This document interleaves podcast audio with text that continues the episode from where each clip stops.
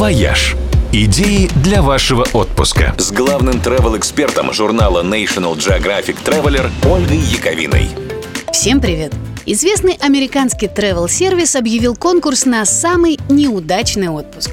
Речь о тех обидных случаях, когда люди выбрали не то место, не то время, промахнулись с отелем, не угадали с компанией или, например, сгорели на солнце или отравились экзотическим блюдом. Тот, чье путешествие жюри в итоге признает наиболее ужасающим, получит шанс все исправить. Его снова отправят по тому же маршруту, но сейчас организацией поездки займутся профессиональные travel-эксперты. А на покрытие всех расходов неудачнику, точнее теперь уже счастливчику, выдадут $10 000.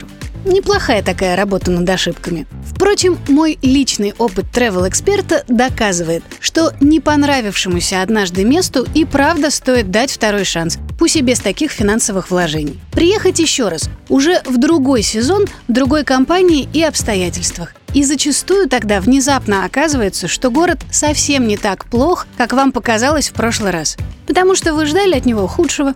А вот в места, которые особенно сильно понравились, наоборот, лучше не возвращаться. С большой вероятностью вас ждет разочарование, потому что так хорошо, как прежде, уже не будет.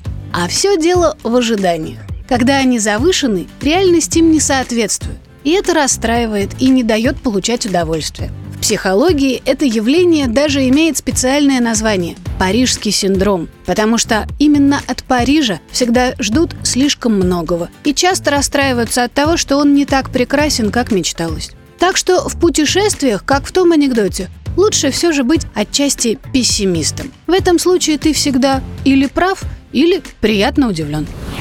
«Вояж» – радио 7 на 7 холмах.